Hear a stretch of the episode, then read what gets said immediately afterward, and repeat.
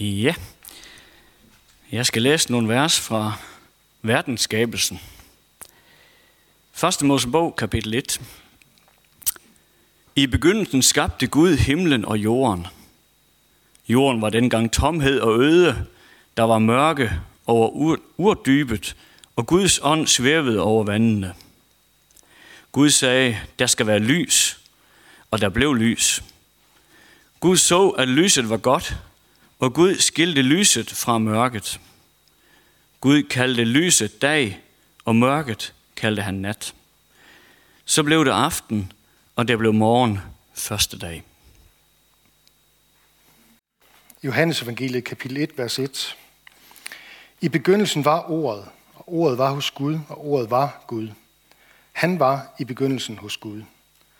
Alt blev til ved ham, og uden ham blev intet til af det, som er. I ham var liv, og livet var menneskers lys. Og lyset skinner i mørket, og mørket greb det ikke. Der kom et menneske udsendt af Gud, hans navn var Johannes. Han kom for at aflægge vidnesbyrd, han skulle vidne om lyset, for at alle skulle komme til tro ved ham. Selv var han ikke lyset, men han, men han skulle vidne om lyset. Lyset, det sande lys, som oplyser et hvert menneske, var ved at komme til verden. Han var i verden, og verden var blevet til ved ham, og verden kendte ham ikke. Han kom til sit eget, og hans egne tog ikke imod ham. Men alle dem, der tog imod ham, gav han ret til at blive Guds børn, dem, der tror på hans navn. De er ikke født af blod, ikke af køds vilje, ikke af mands vilje, men af Gud. Og ordet blev kød og tog bolig i blandt os. Og vi så hans herlighed, en herlighed, som den enborgne har den fra faderen, fuld af noget og sandhed. Evig Gud, vi tilbeder og ophøjer dig. Du har skabt alt ved dit mægtige ord. Du har åbenbaret dit væsen, din kærlighed, ved at sende Jesus til jorden. Vi beder om, at vi må tage imod dit levende ord nu og vokse i tro og tillid, og i erkendelse af, hvem du er. Amen. Som sagt, så, øh, så hørte vi i går øh, Lukas' beretning om Jesu fødsel i Bethlehem. Han fortæller rimelig detaljeret om sådan den storpolitiske sammenhæng med Quirinius og Augustus, og jeg skal komme efter dig, og folketællinger. Og der er hyrder på marken. Han er også helt nede i sådan de små lokale. Han går fra det globale til det lokale. Hyrderne på nattevagt, og så selve fødslen. Øh, og man kan sige det på den måde, at, at Lukas han i sit evangelium fokuserer på, at Gud er blevet menneske. Vi er ligesom her i verden. Når vi så i dag møder Johannes' vinkel på det, det her med Jesu fødsel, så hører vi ingenting om Jesu fødested. Vi hører ingenting om politik. Johannes han lægger så at sige vægten på det modsatte. Øh, det er ikke fordi han mener det modsatte. Det er det samme budskab. Evangelisterne de anskuer det bare, øh, det der sker fra hver deres vinkel af. Og den vinkel, som, som Johannes har til os i dag, det er, at barnet i krybben, det er Gud selv fra evighed.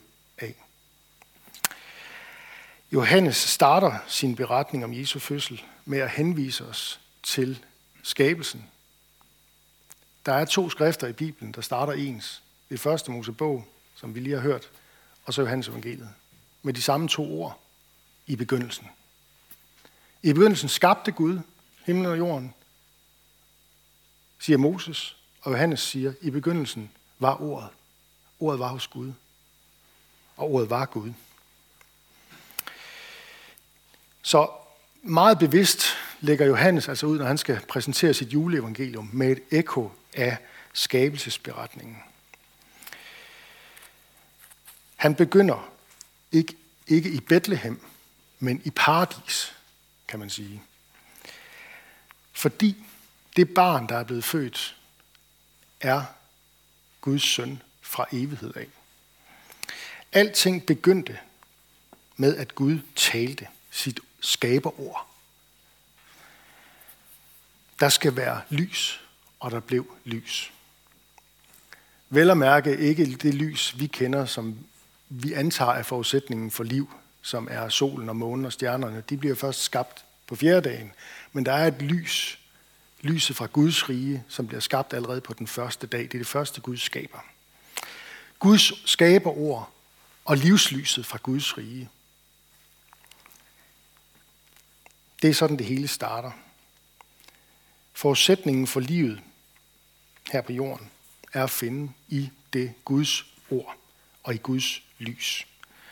Og Johannes' revolutionerende juleevangelium til os, det er, at dette ord, dette lys, nu har fået et navn. Jesus. Det lys er Guds søn. Jesus, han er Gud fra evighed af. Han var til stede, dengang Gud skabte alt. Der havde han ikke navnet. Det får han først, da han bliver født i Bethlehem. Men han er allerede fra skabelsens morgen. Det hører med til den kristne kirkes tilbedelse af Jesus, at han er Gud fra evighed af. Det er faktisk noget helt fundamentalt for os som kirke, at den Jesus, som vi møder her i ordet, i sangen, i nadveren, i dåben, det er ham, som er den samme i går og i dag og til evig tid. Guds skaberord fra evighed af, det er Jesus selv. Han var i begyndelsen hos Gud. Han sagde, han er det ord, som Gud talte, der skal være lys, og der blev lys. Jesus, det sande lys. Jeg er livets lys. I ham var liv, og livet var menneskers lys.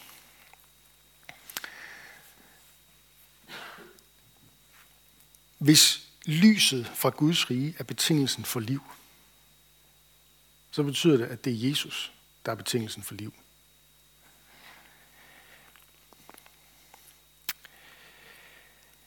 Og det er svimlende. Det er uden for, hvad vi overhovedet kan fatte med vores forstand. Jeg prøver sådan set bare at videreformidle det, som Johannes siger.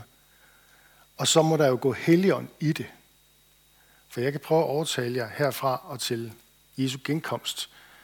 Det er ikke noget, jeg, der står i min magt, eller noget menneskes magt, men når der går, når Guds ånd og Guds ord, ligesom i begyndelsen, svæver over et menneske, ligesom det svævede over vandene i begyndelsen, så kan der opstå liv ud af kaos. Er det ikke vidunderligt? Det er en del af juleevangeliet. Gud blev ikke til en teori eller en filosofi. Nej, Johannes han siger på sådan en lidt gammeldags façon, at Gud blev kød. Det betyder, at han blev menneske. Og det gjorde han for at iværksætte noget helt nyt. En ny skabelse. Med Jesus, der sker der en genopretning af det, der er gået galt i verden der sker der et opgør med synden og døden og djævlen. Fordi vi lever i en verden, der er skabt af Gud, fuldendt. Men der kommer også mørket ind. Verden, der er skabt af Gud, besat af djævlen og befriet af Kristus. Så Jesus han er grunden til, at Guds menighed på jorden altid har sunget lovsange, som vi også skal gøre videre i Guds tjenesten. Fordi vi har fået et løfte fra Gud om, at han er kommet menneskene nær. Han har taget bolig her på jorden, og intet menneske, ingen er uden for hans rækkevidde.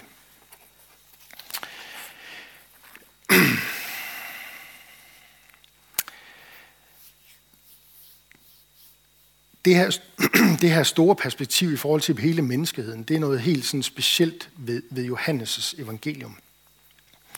Og øh, jeg har lige taget et, øh, bare et enkelt vers med, som vi måske ikke så tit lige dykker ned i, i det her afsnit. Det er Johannes evangeliet kapitel 12 øh, og 13. Ja, det er to vers også. Alle dem, der tog imod ham, mod Jesus, gav han ret til at blive Guds børn, dem der tror på hans navn. De er ikke født af blod, ikke af køds vilje, ikke af mands vilje, men af Gud. Dem, der tror på hans navn. Hans navn er Jesus, og det betyder Herren frelser. Dem, der har tillid til, at Herren har styr på tingene. At Herren, at Gud fra evighed af, også vil mig. Giver han ret til at være Guds børn. Og så er der det her, øh, det her ejendomlige, lidt kryptiske, som, øh, som jeg tænker minder mig om, at det er godt, at vi forhåbentlig inden for en 10, 15, 20 år snart får en ny dansk oversættelse. Det er ikke, fordi jeg rakker ned på den. Jeg er selv vokset op med den. Men altså, ikke født af blod, ikke af køds vilje, ikke af mands vilje, men af Gud. Den skal man sådan lige, som vi siger, vende skroen en ekstra gang for, for at forstå. Ikke? Øh, på nudansk, øh, for eksempel i Bibelen 2020, øh, der, der, der står det sådan lidt mere direkte, øh, at øh, Guds børn, de bliver ikke til ved en almindelig fødsel, eller fordi mennesker vil det, har planlagt det, for to, fordi to mennesker er sammen. Nej, det at blive Guds barn, det er noget, der sker, fordi Gud vil det, og fordi Gud kan det. Det afgørende i forhold til det her, det er, at du tager imod ham. For den, der tager imod Jesus, tager imod ham, som har skabt alt. Tager imod ikke bare sin frelser, men også sin skaber. Har du taget imod Jesus, så skal du glæde dig over det her i julen. Du skal vide, at det er ingen andre end den almægtige Gud selv, med al sin skaberkraft og al sin kærlighed, al sin herlighed, al sin hellighed, du har taget imod. Du skal vide, at ham, som skabte første gang, han skaber uafbrudt. Han skaber stadigvæk liv i brudte mennesker. Han heler, heler og tilgiver stadigvæk vi syndige mennesker. Og det gør han ved sit skaberord. Der skal være lys. Der skal være liv. Det ønsker han også for dig. Det vidste og erfarede de første kristne, og derfor skrev de lovsange, og derfor takkede de Gud. De første kristne, de talte direkte om en ny fødsel, inspireret af de her ord i Johannes' juleevangelium. Og Johannes kobler jo det her med, at menneske kan blive Guds barn, med det, at Jesus er kommet til jorden.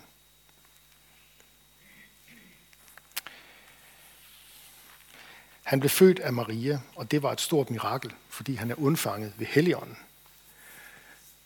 For den, som tror på Jesus, der er det også et mirakel. Der skal du vide, det er et mirakel, at du er kristen. Det er et mirakel. For det kræver også Guds ånds medvirken. Ikke på samme måde. Du er ikke blevet undfanget ved Helligånden, men ved, om man så må sige, din mors og fars vilje. Ikke også? Der er noget biologi ind over det. Men det, at du er blevet et kristent menneske, det er ved Guds vilje. Det er ved Helligåndens virke ind i dit hjerte, ind i dit liv. Det kræver, at Helligånden planter troen i vores hjerter. Så juleevangeliet ifølge Johannes, det er, Gud er blevet født, for at du kan blive født på ny. Gud er blevet menneske, for at tage bolig i dit liv, i dit hjerte. Han, som skabte første gang, han skaber stadigvæk i dag. Han skaber uafbrudt ved Jesus Kristus. Glædelig jul. Lad os bede sammen. Jesus, vi takker dig, fordi at du er til fra evighed af. Før du blev født som menneske og fik navnet Jesus af din mor og Josef. Der var du til. takker dig, fordi du lever i dag og i morgen og til evig tid. Du er til for den, der søger dig og beder dig om at tale dit skabeord ind i vores liv.